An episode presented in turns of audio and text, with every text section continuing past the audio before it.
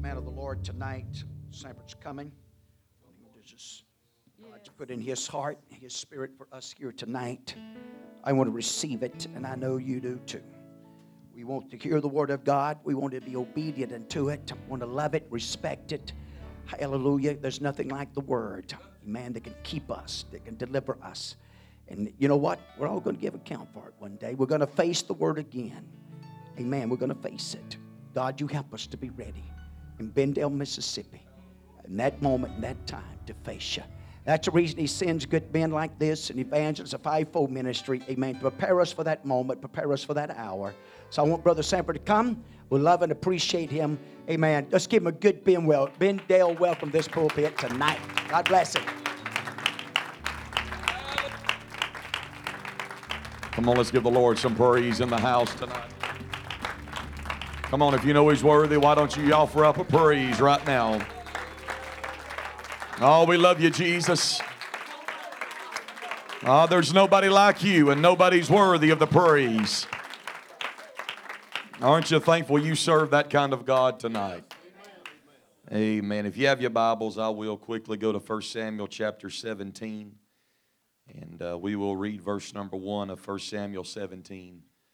And uh, as you're finding that tonight, would like to once again give honor uh, to the leadership of this great church, Brother and Sister Moore, and uh, all the ministry that's represented here, uh, all of those that labor and do everything that you do to make uh, the kingdom of God grow and be better.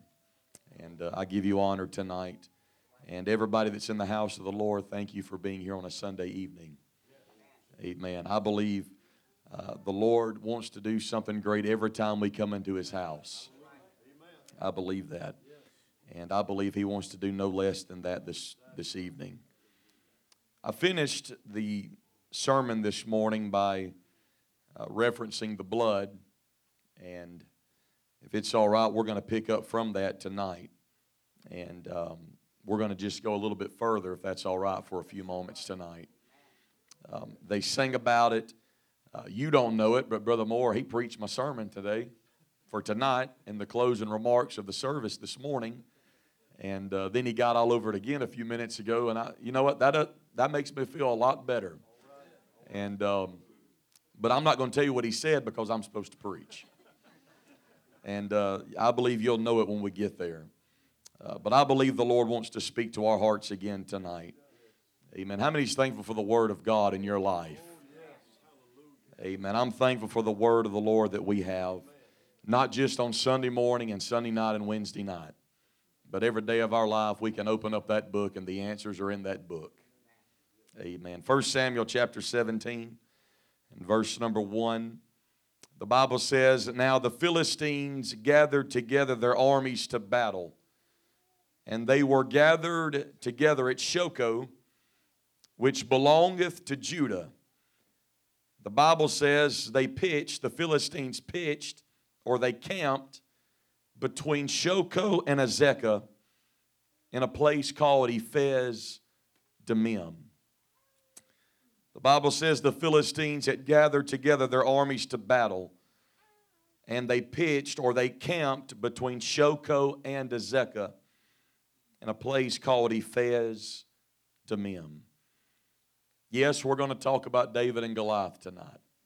And I understand it's very common and it's a well worn story in the Bible. Uh, but I believe the Lord is going to help us look at this a little bit different tonight if you're going to help me for a few moments. I don't know if I'll if I'll preach this, if I'll teach this, but I, I do know where the Holy Ghost wants us to end up at. And I believe the Lord is going to help us to get there. The Bible says the Philistines pitched between Shochoh and Azekah in a place called Ephes Dammim.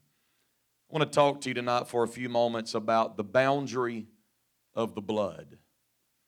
The boundary of the blood. If you're going to help me preach, why don't you give the Lord one more great hand clap of praise all over this house? Come on, one more time. Why don't we just fill this house with praise before we're seated?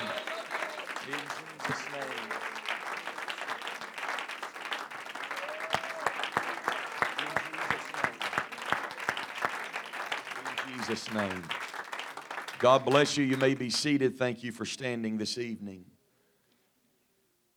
The who of the story is a boy named David and a man named Goliath.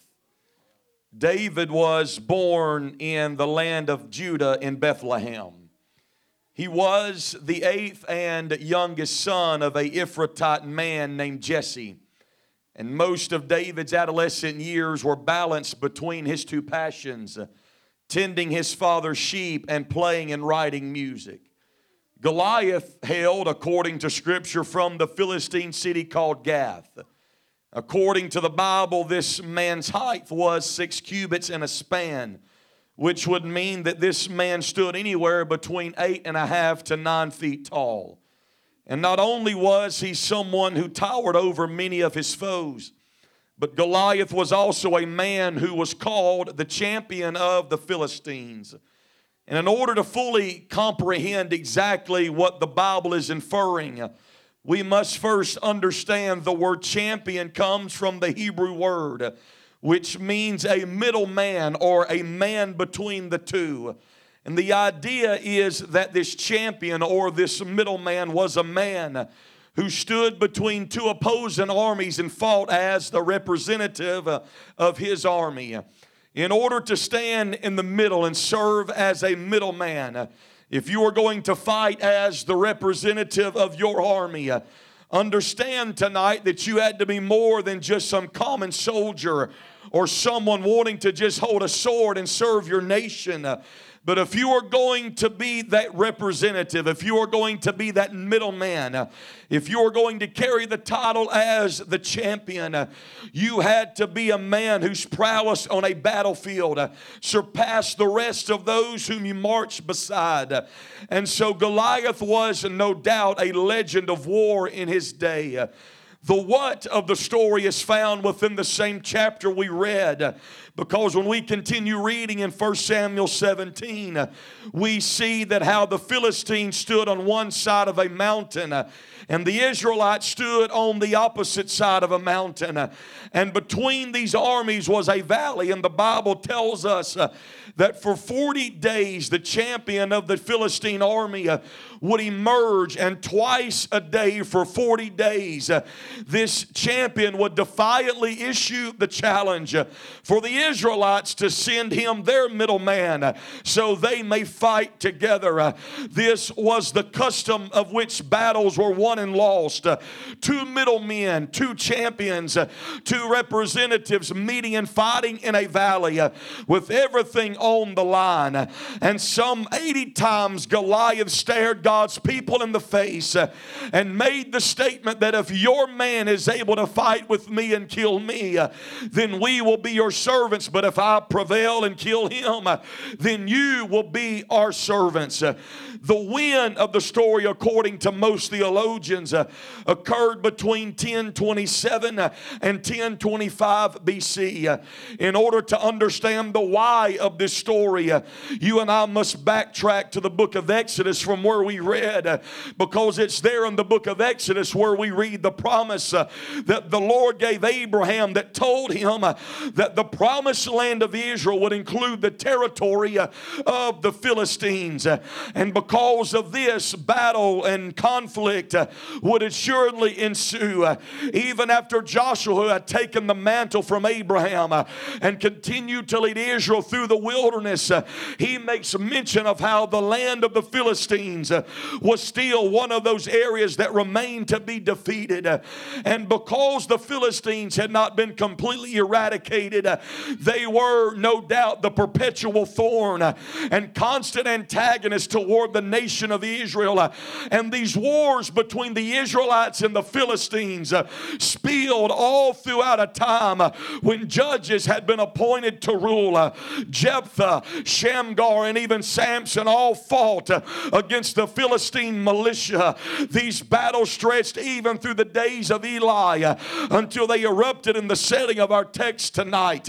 Hang on to me for a few moments because the truth is the who and the what and the when and the why of this story uh, is something that most of us, if not all of us in this room, uh, is very accustomed to tonight. Uh, the familiarity bleeds out of the text because the story of David and Goliath is one of those Sunday school classics we all learned about at a very young age.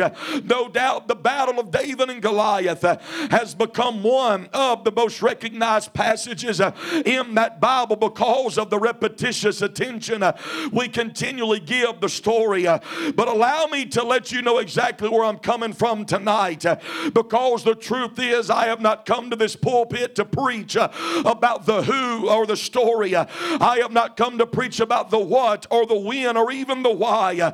But the premise of my sermon for a few moments tonight is going to be found in the where of the story. Because for years, every detail of this story has captured and garnered our attention. uh, But I've come to look at that one detail we've possibly overlooked. uh, And when you and I see the where of this story, uh, when we look exactly where this battle takes place, Pastor, uh, can I tell us it brings an entirely uh, different dynamic uh, to this story in general?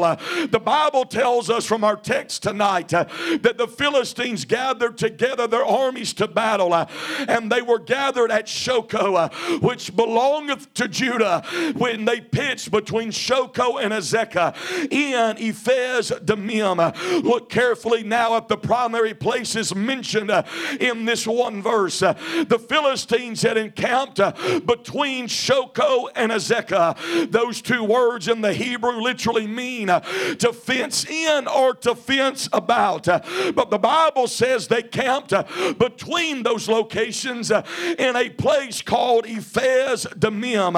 And it is this word, Ephes Dammim, it is in this very location uh, where David will later come face to face with Goliath. Uh, And I've come to tell us it is not a coincidence uh, that this is the very place uh, where David will later kill Goliath. Uh, because I've come to remind this congregation uh, at the outset of the sermon tonight, it matters where you fight your enemy. I've come to remind everybody in this room that yes, we're in spiritual warfare, and yes, we're in a spiritual battle. uh, And I've come to remind every soul in this house uh, it matters uh, where you go to fight, it matters where you go to battle, it matters where you fight your enemy. So when we begin to look closer uh, at this place where the Philistines had encamped, uh, when we look at Ephes Dammim, uh, it's a compound word uh, because the first word effect comes uh, from the word that simply means to cease or to end. Uh, and the word dam in the end literally means blood or bloods. Understand with me that first word effect means more than just the cessation or the end of a thing, but it simply means to go no further, Brother Troy. In essence, it is the line in the sand. It's where you and I get the term boundary. And so when you put this word together, uh, Ephes Dammim literally means in the Hebrew uh, the boundary of the bloods. Uh, And so the Bible says it is here in Ephes Dammim uh, at the boundary of the blood where the Philistines had camped. And there were some who have come to suggest the reason why this location became known as the boundary of the bloods is because if you were to stand in those mountain regions uh, and look down at that valley, uh, they tell me because of the continual plowing through the years, uh, because of the farmers uh, who would perpetually go in that valley, uh, they said the red clay literally looked like blood flowing through that valley. uh, but you continue to dig deeper, uh, and then you realize the reason it gained the name the boundary of the blood uh, is because it was because of the frequent battles uh, that were fought in that area and the amount of blood that was shed in that location. Hang on to me because we're right there tonight. Look at it now. It's in 1 Samuel 17. Uh, The Bible says the Philistines had made war again against the nation of Israel. uh, But what they did not know this time was going to be different because this time they had traveled between the fences and they arrived at the boundary of the blood. I've come to tell everybody in this house that the entire Philistine Philistine army uh, had unknowingly set themselves up for a defeat uh, when they tried to fight God's people uh, at the boundary of the blood. Uh, and so, my message tonight is very simple. Uh, the next time the enemy of your soul uh, comes against your family, and the next time the enemy comes against your marriage, I've come to tell this congregation victory can be and victory will be obtained if you fight your battle at the boundary of the blood. I've come to tell everybody in this house there's a place we can go to, there's a place we can stand at. If we stand at the boundary of the blood, victory is going to be given. Goliath, you should have made war against Israel somewhere else. Goliath, uh, you should have defied the God of Israel somewhere else. Uh, Goliath, uh, you should have fought David somewhere else. Uh, but the moment you stood uh, at the boundary of the blood, uh, the tide began to turn and the momentum shifted because as long as we fight inside the bloodline, the enemy cannot and the enemy will not prevail. I've come to tell everybody in this house there's a place we can go to. There is a line that we can stand behind. That when the enemy begins to fight and the enemy begins to attack and the war begins to rage, I've come to tell us there is a line in the spirit uh, where the enemy is rendered powerless uh, and stripped of their authority. Uh, There is a line of demarcation in the spirit, uh, and I've come to tell somebody uh, if you'll fight your battles uh, inside the blood, if you'll fight your spirits inside the blood, there's no authority and there's no power that can penetrate. Everything changed the moment the Philistines arrived at Ephes Dammim. Everything began to shift and turn when they arrived at the boundary of the blood. You see, when Japan surrendered to the Allies in the year 1945, the Korean Peninsula was split into two zones of occupation. The Soviets controlled North Korea while the United States controlled South Korea. And I would remind us dividing the North from the South uh, was a line called the 38th parallel. Uh, and North Korea understands to this very day uh, that if we cross that line, if we put a toe over that line, if we go an inch over the 38th parallel, North Korea understands we're not only going to have to fight South Korea, but there's an army in America that's about to rise up. And I've come to tell somebody in this house uh, there's a line in the spirit uh, that if the enemy steps over, uh, if there's a line in the spirit uh, that the enemy dares to cross, uh, there's an army uh, that's about to come to where you are. I wish somebody in this house would get the understanding I'm about to fight inside the blood, I'm about to battle inside the blood. There's victory that God will give the church. If we understand there's a place you got to fight at, there is a line of spiritual demarcation. And anytime the enemy gets too close to your home, anytime the enemy gets too close to my home, anytime hell tries to attack my family, anytime the devil tries to come against the church, we can rise up and use the power and authority that's in the blood. You may not kill Goliath by yourself, but heaven's about to come to where you are. You may be no match for your giant, but heaven is coming. Heaven is coming. I'm telling somebody in this house, reinforcements uh, can be sent uh, if you stand uh, at the boundary of the blood. Use the blood and watch God send reinforcements to where you are. You can be victorious. We can be victorious, Pastor, if we fight our battles on the right side of the bloodline. Let me just make it somewhat clearer let you know exactly what I'm preaching about tonight. I'm probably different from every other preacher in this room. It takes me a little longer to get things than God tries to tell me. God started giving me this message all the way back in 2013, and I didn't even know it. It took me seven years to get my mind wrapped around this.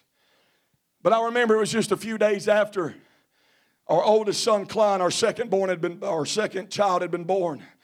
I had yet to go full time. At that point, I was still working my job. And I remember me and Heidi, my daughter, goes to the bedroom to go to sleep, and my wife keeps Klein in the other room. And Brother Moore, I remember about three o'clock one of those that morning, just a couple of days after Klein had come home from the hospital. My daughter wakes me up about three o'clock in the morning, Brother Troy, screaming as loud as I've ever heard her scream in her life. She's only three years old at the time, not even three years old. And so I jump out of bed, cut the light on. I think she's had either a bad dream or she's fell out of the bed. Something's gone wrong because of the horrific screams that she was letting out. And once I got her controlled and settled down, and once the tears stopped flowing out of her face, I said, Heidi, what's wrong? Tell Daddy what happened. And she said, Daddy, I don't know, but a few minutes before you woke up, she said, I woke up, it's pitch black in the room. And she said, I saw this figure standing in the corner. She's not even three years old, Brother Troy, and she's trying to communicate to me what she saw. And what I was able to decipher was this she woke up and there's a figure standing in the corner of our bedroom. It had a hood over its face, there were colors flashing across its face. And from what I was able to get from her, she said it stuck its finger out and began to chant things she didn't even understand. And at that point, I understood it's not time to go back to bed. And once I got Heidi settled down and back to sleep, Uh, Daddy hits the floor and Daddy starts praying. Uh, but Brother Moore, as soon uh, as I started praying, that spirit divinely walks back in my bedroom, points his finger in my face.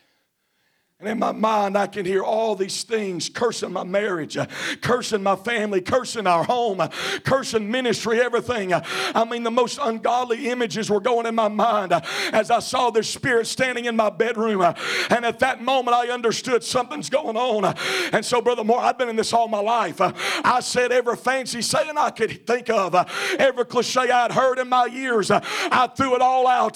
but that spirit still stood there defiantly. It did not move. When all of a sudden, uh, in the midst of this 20 minute ordeal, uh, something came over me. uh, And I looked at that spirit, and before I realized it, I said, Spirit, you get this one thing straight. The blood of Jesus is against you. And as soon as I said it, as soon as it left my lips, uh, that spirit let out a shriek uh, and it ran out my house. Uh, I'm telling somebody tonight, uh, you've got power uh, and you've got authority uh, if you'll just use what God. I wish somebody right now would stand up in authority and rebuke the adversary. You've got the blood. It's time to use it. You've got authority. It's time to use it.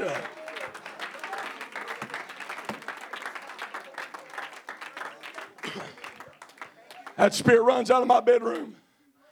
I open the door, I follow it down the hall, Brother Troy. It runs out of my house. I walk out of my house. It's three o'clock in the morning. I, am chasing this thing out of my house uh, because don't just leave my house. Uh, I want you off my property. And every step I took, I said, The blood's against you. The blood's against you. The blood's against you. And that thing backed up. And before I realized it, it hadn't just left my house, it was off my property and it went down the road somewhere else. I'm telling somebody, you've got everything you need. If you've got the blood, it's time to fight at the boundary of the blood. Standing there standing there in my driveway. All this is going on. It's 3:30 in the morning by now. And it's like the Holy Ghost grabbed my spirit out of my body. I don't know what happened. To this day, I don't know what happened. I know I'm standing in my driveway. But it's like the Holy Ghost grabs my spirit out of my body. And now I'm looking at an elevated position of my house because I'm up over hovering my house. I know I'm in the driveway, but I see my house, Brother Troy, and I see my driveway. I see the tree line. I see in the backyard the deck. I see my shed. I see the kids' play box. I see the kids' swing set, all those things. When all of a sudden there was a line red stream that began to flow down my boundary of my property, and the Holy Ghost spoke to me and said, Son, uh, don't you ever forget you've got power in the blood. And I'm telling somebody in this house, it's time to stand inside the blood, and it's time to go to battle. It's time to fight. Every I wish somebody right now would just throw your hands up and use what God has given you.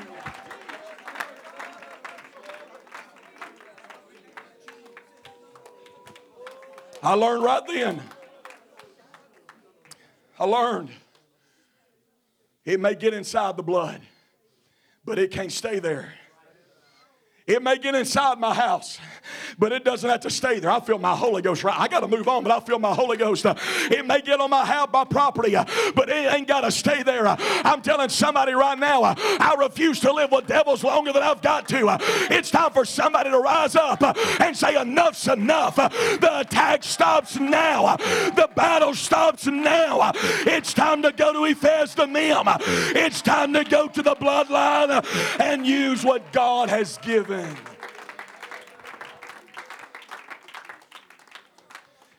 The side of the blood you're on has always mattered. Can I, can I go a little further with this and we'll, we'll be all right?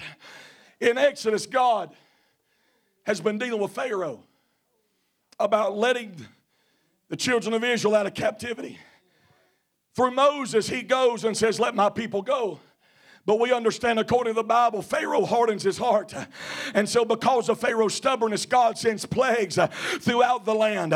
Watch carefully now. Water was turned into blood, frogs were released, lice began to spread, wild beasts, which many believe to be scorpions, were sent throughout that land. Disease killed the livestock, boils formed upon their bodies, hail rained from the sky, locusts devoured the land, and darkness fell upon the land. But because Pharaoh still refused, God says to Moses, I now will send the tenth and final plague. And it's going to be more than just water going to blood. It's going to be more than just hell raining from the sky. God tells Moses, I will send the death angel, uh, and he's going to walk throughout the land. Uh, he's going to walk into every house, uh, and he's going to take the firstborn out of that house. It's amazing that when you read that story, the death angel wasn't just sent to Egypt, the death angel had access into every home. It could have killed every Israelite in that place. But God says, I'm going to send a remedy. He said, I've got a plan for you, Israel. He said, This is what you got to do. He said, Every family's got to take and kill a pure, spotless lamb. And you're going to take a hyssop branch and you're going to strike the blood on the door sides of the house and upon the upper post of your doorway. And the Bible says that night, as the death angel moved throughout the land and entered into every house and took the firstborn, there was only one thing that was going to stop the death angel from entering that house. It was the boundary of the blood that had been applied to that doorway. The only thing that was going to stop the death angel the only thing that was going to stop death from coming was the bloodline. In fact, the Bible says the destroyer is what they call him. The destroyer was unable to come in and smite those who would apply the blood because I've come to remind us the destroyer has no access where the blood has been applied.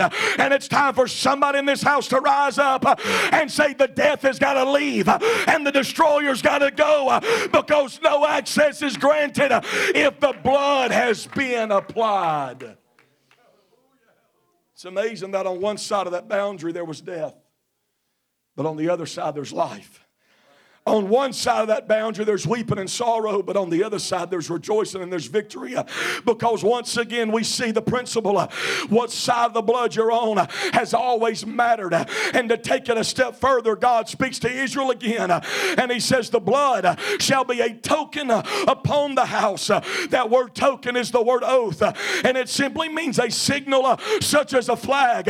And there's going to be times in our lives, and there's going to be times in your life when the enemy presses in. But if the blood is on your side, there's an oath and there's a signal and there's a flag that's going to prevent the enemy from entering.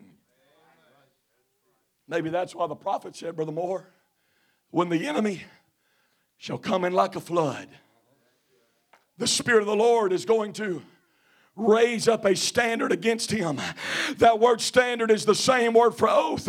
It is a flag, it's a line of demarcation. It's almost like God was telling Israel when the enemy begins to come in like a flood, I'm about to stand up and I'm going to put a flag in the ground and I'm going to look at that spirit and tell him, You've come far enough. And I'm telling somebody in this house, if you'll take that blood, if you'll take that flag and pierce it in the ground, the enemy cannot Uh, fulfill what he wants to do. What would happen in this house if there were some families who, before we dismiss and go home, said, You know what? I've got the blood in my life, uh, and I'm about to take that standard uh, and I'm about to pierce it at the entrance of my house. Uh, I'm about to pierce it around my kids. I'm about to pierce it around my family because when the enemy comes in, God's about to lift up a standard, God's about to lift up a boundary. And I'm telling somebody in this house, it matters what side of the blood you're on. The blood was the difference maker for Israel. It made the difference for David. The armies of Israel had collided multiple times with the Philistines. But this time they fight their middleman. They fight their champion. But their champion falls at the hands of a boy simply because David understood if I'm going to win this battle, I got to fight him at the boundary of the blood. And maybe there's people in this house tonight Maybe you've asked the question many times, like I have in my past How am I going to prevail this time? Or how am I going to get the victory this time? How will I overcome Goliath this time? I've come to inform, you where you fight your battles uh, will determine the outcome of those battles. Uh, the story of David and Goliath gives us the answer. Uh, if you've got something standing in front of you, if there's a Goliath in your path tonight, what side of the blood you're on is going to determine the outcome of that battle. And I'm telling somebody in this house, uh, it's time to get on the side of the blood. Uh, it's time to come inside the boundary uh, because when you're inside the boundary, you're fighting from a position of victory. Be seated for a few moments. Is all right, Pastor? Bible tells us it's amazing that when you begin to look deeper into this, it's amazing that this battle takes place in the 17th chapter of 1 Samuel. Now, that doesn't mean much until you realize the number 17 in your Bible represents victory. If you're reading the story and you know numbers in the Bible, when you see what chapter the fight takes place in, it spoils the ending. Because you already know the outcome of that battle because the number 17 represents victory. Listen, it didn't matter that Goliath was eight and a half to nine feet tall. It didn't matter that his armor weighed 150 to 200 pounds. It didn't matter how intimidating Goliath was to everybody else. They're hiding in the tent.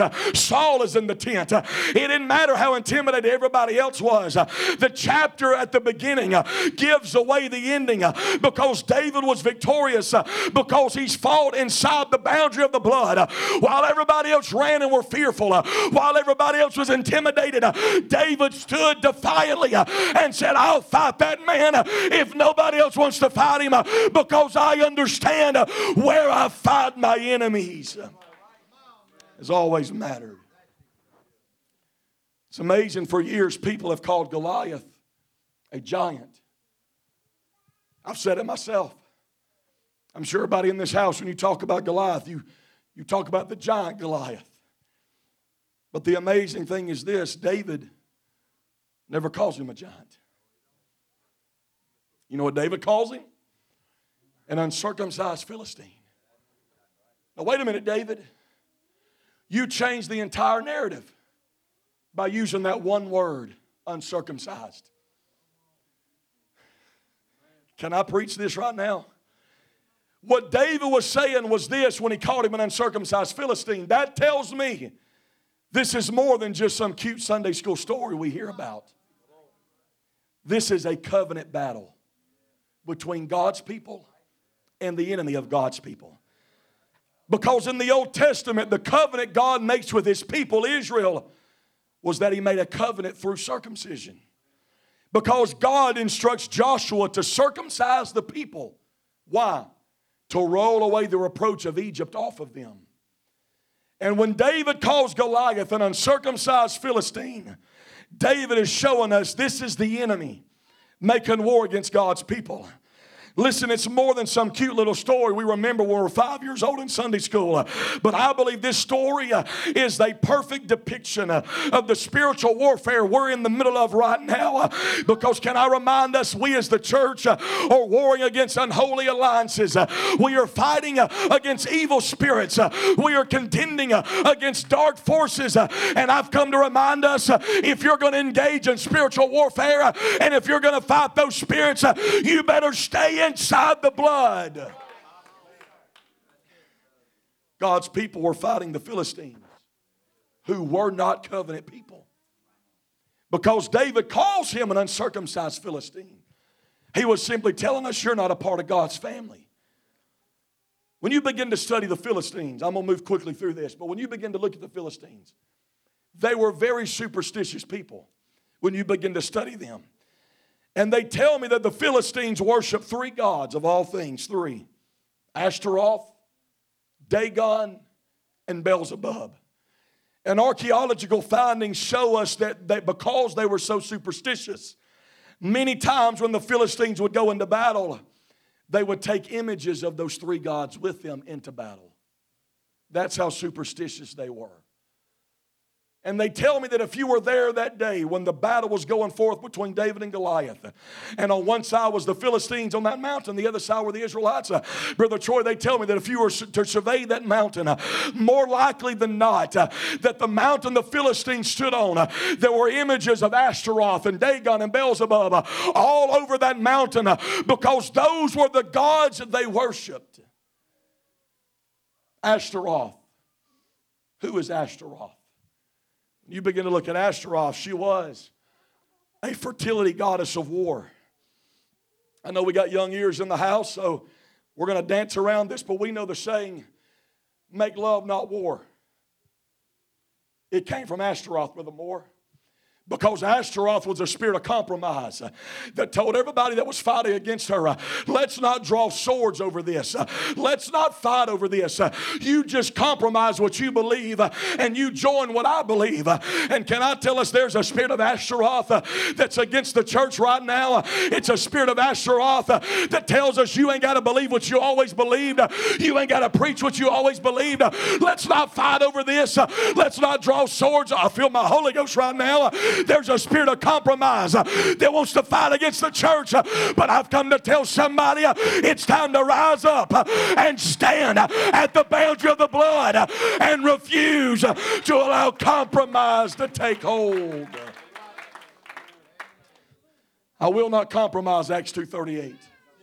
I will not compromise John chapter 3. I will not compromise that without holiness no man shall see the Lord. I will not compromise that you got to repent and be baptized in Jim. I got any apostolics in the house. I will not compromise.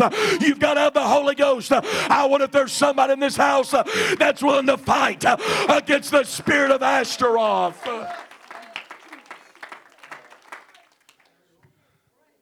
This message is still worth fighting over.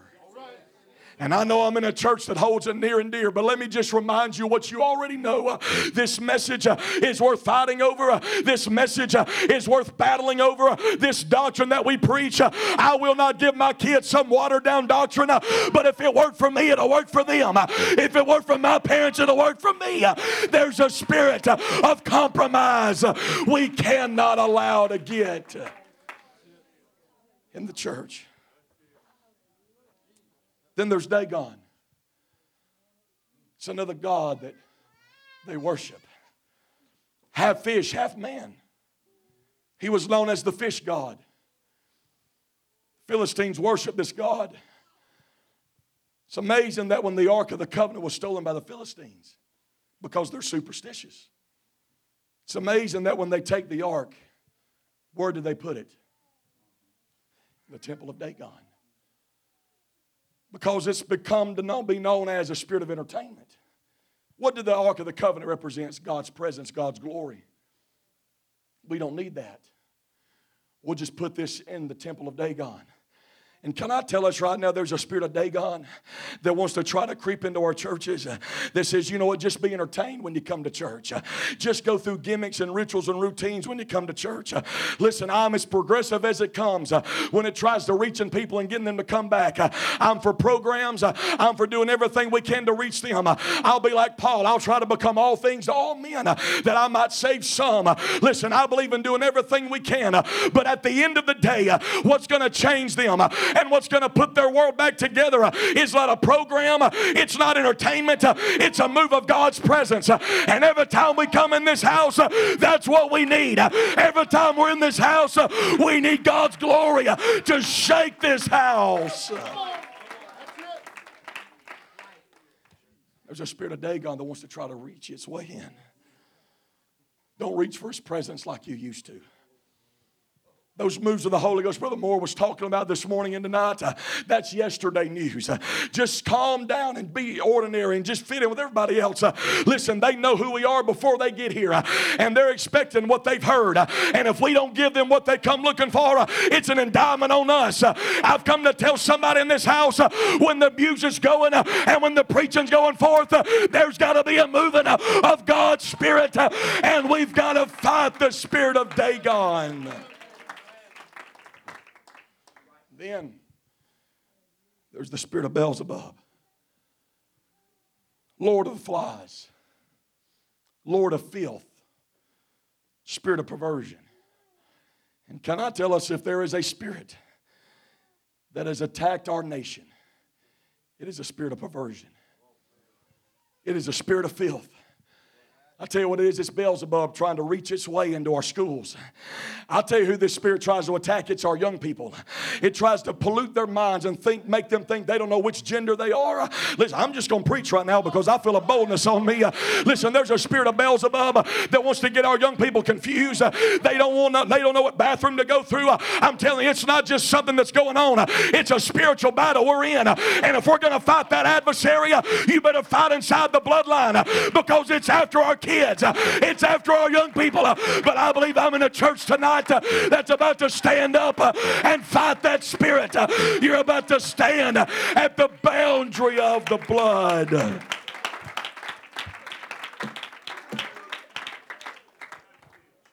The Bible calls Goliath a middleman. He represented all three spirits. David fought against a man that was representing a spirit of entertainment, spirit of compromise, and a spirit of perversion. And what three spirits sum up the condition of our world right now than that? David has to fight him in a valley called Elah. It comes from the root, root word fear because David has to go down into fear to fight Goliath. Goliath is a typology of the enemy we all fight. He's a type of the devil that every one of us are having to fight in this house. The spirit of Goliath is a spirit of intimidation, it's a spirit of intimidation and fear. But I've come to remind and encourage everybody in this house that while the devil may try to fight us and while he may try to intimidate us, there's no reason to be afraid because I know where to go in order to fight him. There's those who believe Goliath's name, when you look at it at its original Hebrew meaning, there's people that believe Goliath's name literally means stripped. It's about to make sense and come full circle now.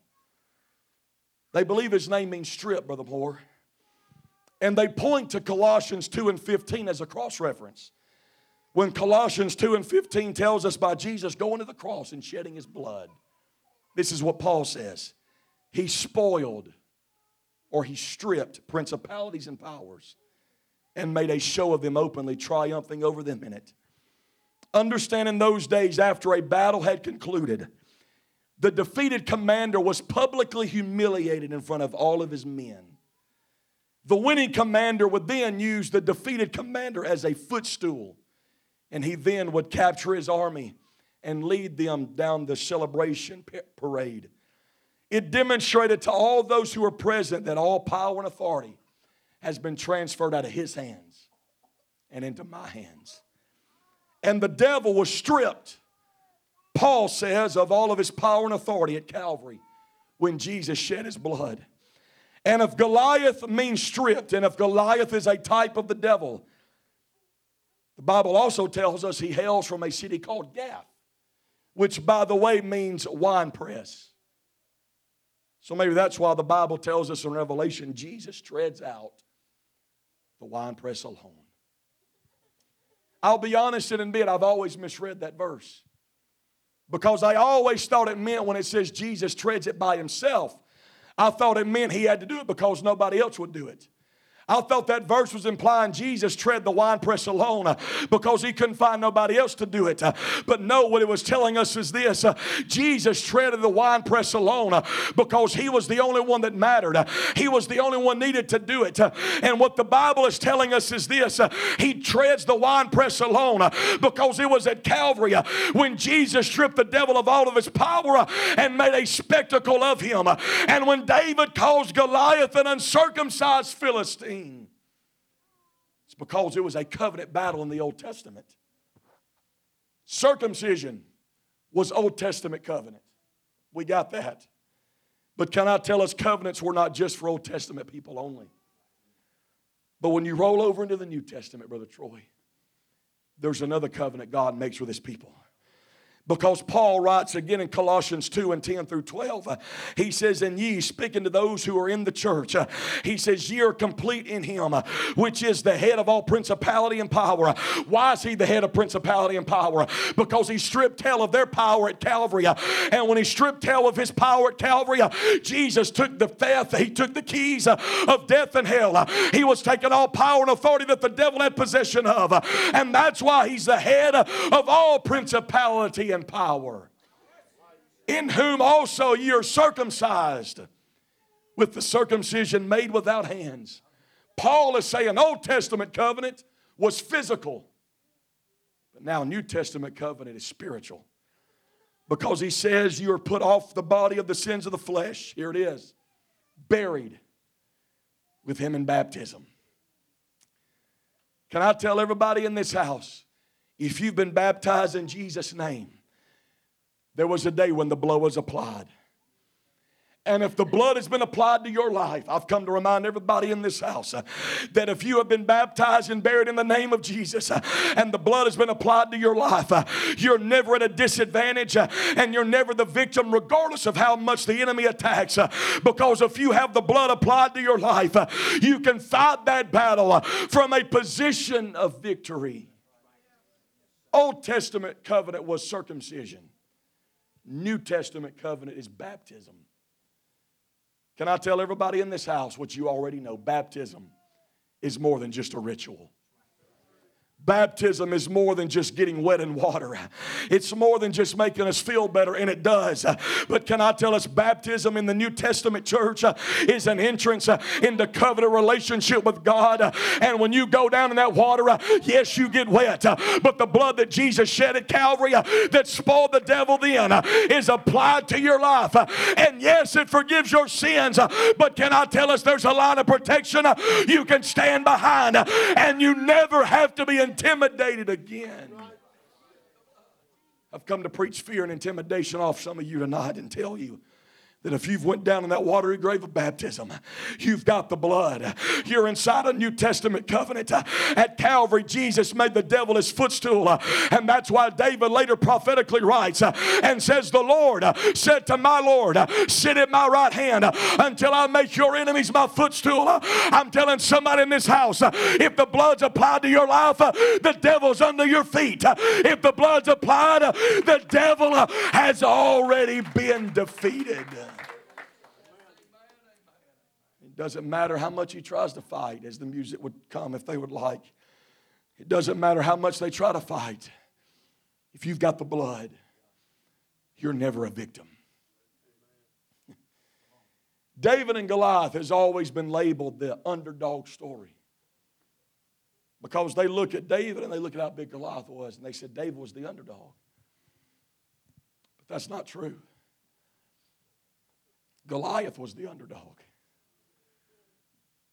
Because it doesn't matter how small you feel and how big your adversary looks, he's always the underdog when you sit and stand at the boundary of the blood.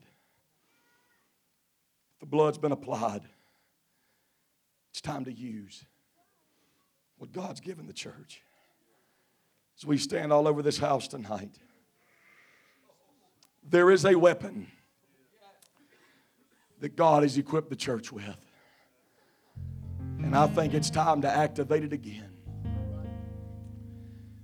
Brother Moore preached my message this morning when he said, I remember a day when we would plead the blood.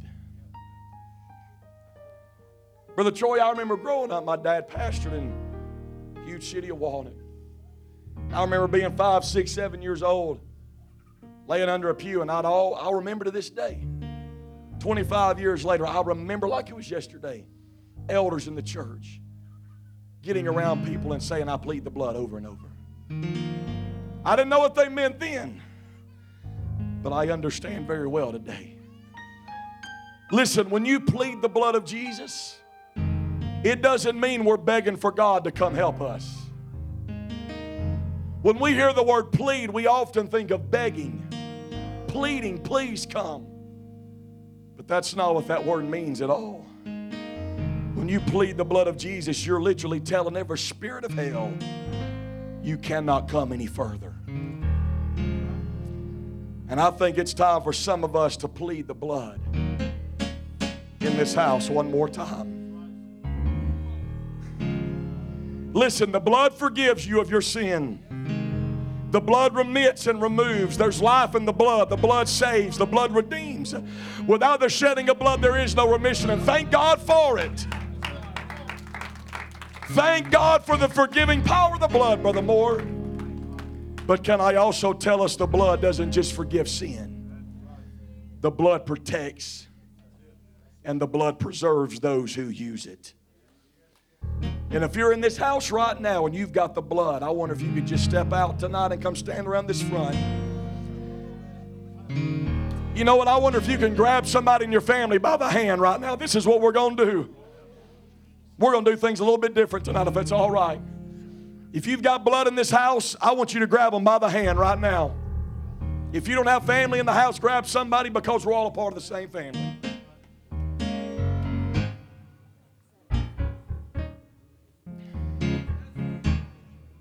Believe somebody in this house right now is about to get militant in the Holy Ghost.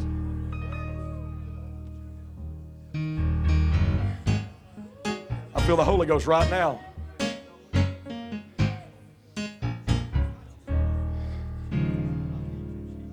When the enemy comes in like a flood, there's an answer.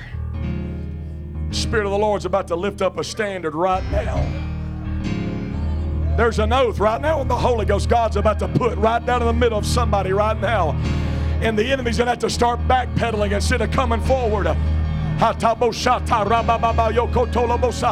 Come on, right now, the rest of the service is between you and the Lord. Come on, it's time to activate the blood right now.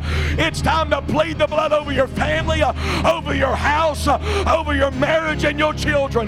Come on, right now, all over this house. Turn this place into a prayer room and use what God has given.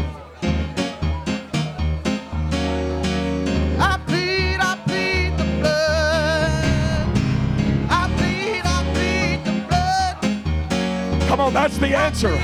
That's the answer. Stand at the boundary of the blood. Use the blood God has provided. Devil, you can't have my kids. Devil, you can't have my marriage. Devil, you can't have my breakthrough. You can't have my revival. I'm standing in the blood. You can't have my.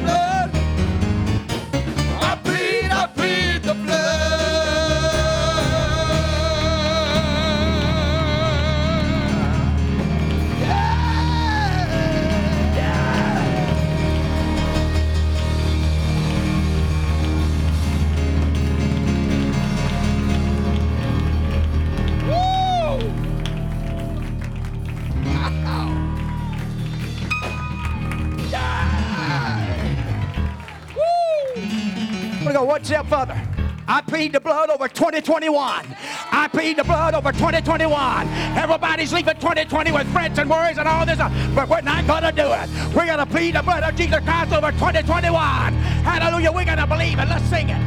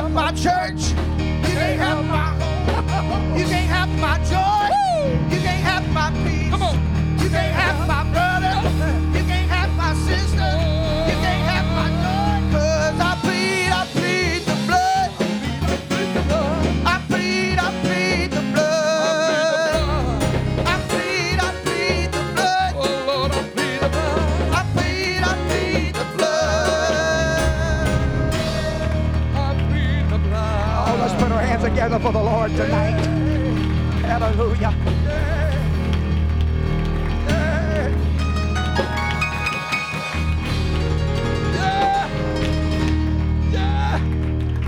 Ah, my, my. What a word we have heard in this house tonight. Hallelujah. Man, I'm telling you what, it's done an outstanding job tonight to minister and to preach unto us the good word of God. I'm glad I'm in the place of victory. How about you? I'm glad I'm on the right side of the blood. Amen. I want to stay on the right side. And I want to plead the blood, amen, and work like God wants us to in 2021. All right. God bless you. You may be seated. Love you tonight. Appreciate you. God bless you tonight. Hallelujah. Brother Sanford will be back with us Wednesday night. And uh, we'll do a little different this year. Instead of doing the communion and foot washing Thursday night, right behind the Wednesday night service, we're just going to do it Sunday night. And, uh, you know, tradition's ours. We made the tradition far as the new year and an old year and all this good stuff. But it'll work just as good Sunday night as it will Thursday night. And so, with him coming Wednesday night, I just felt that would be the best thing. And, and if you don't want to come be a part of it, that's your, you know, everybody's got choices. Man, that hit me this morning, Brother Ford. said, You know, when he made it, and we know this, could have called the 12 legions of angels. He had that power of choice, but he didn't choose to do it. Sometimes, you know, we have, we got opportunities to make choices, and we choose, you know, so let's make the right choices. Amen. No one's exempt. We want you to come be a part of it. Uh, communion and foot washing. Amen. Praying for one another, lifting one another up, bonding together, binding together. God help us. I plead the blood over this church and this community. Amen. That God can give us revival. Amen. God will give us revival in 2021. Revival in ourselves and outside of us. Amen. Amen. But love you tonight. Appreciate you, your response, your faithfulness. God bless you so much tonight. Appreciate it so much. And uh, just looking forward to be back with you Wednesday night. But we got some things we got to take care of tonight. Birthdays. Birthdays. Now we missed last week. Amen. And this week, I knew you would be my first one. Hallelujah. I'm surprised he didn't get on me Sunday. Amen. When I didn't remember to do it Sunday night. Amen. After the Christmas program. But I felt it'd be be better to wait till tonight and to, to do it. So we're going to do it. Amen. Anyone else? Have we missed anyone else?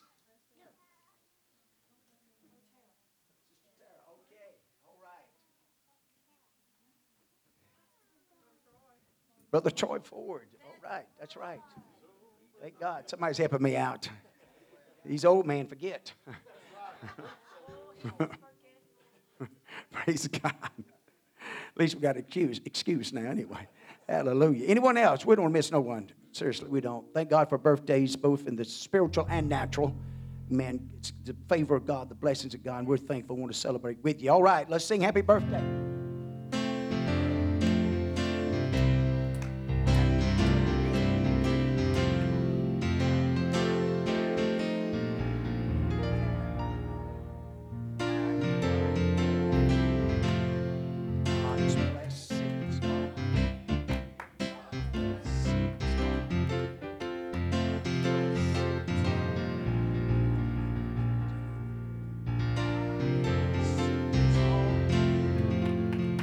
Give them a good hand. Hallelujah.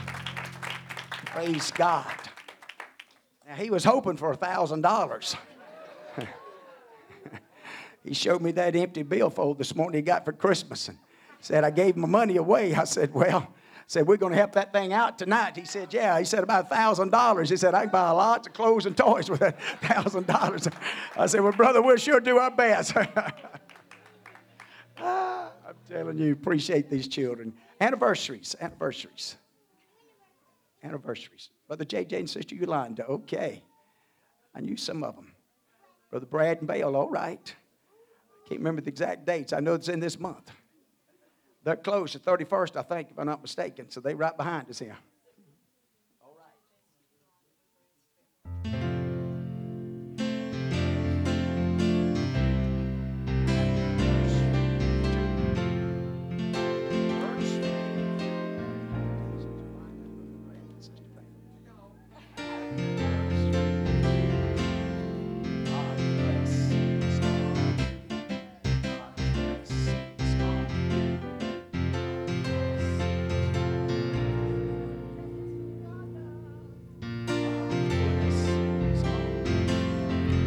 Give them a good hand tonight. Lord bless them.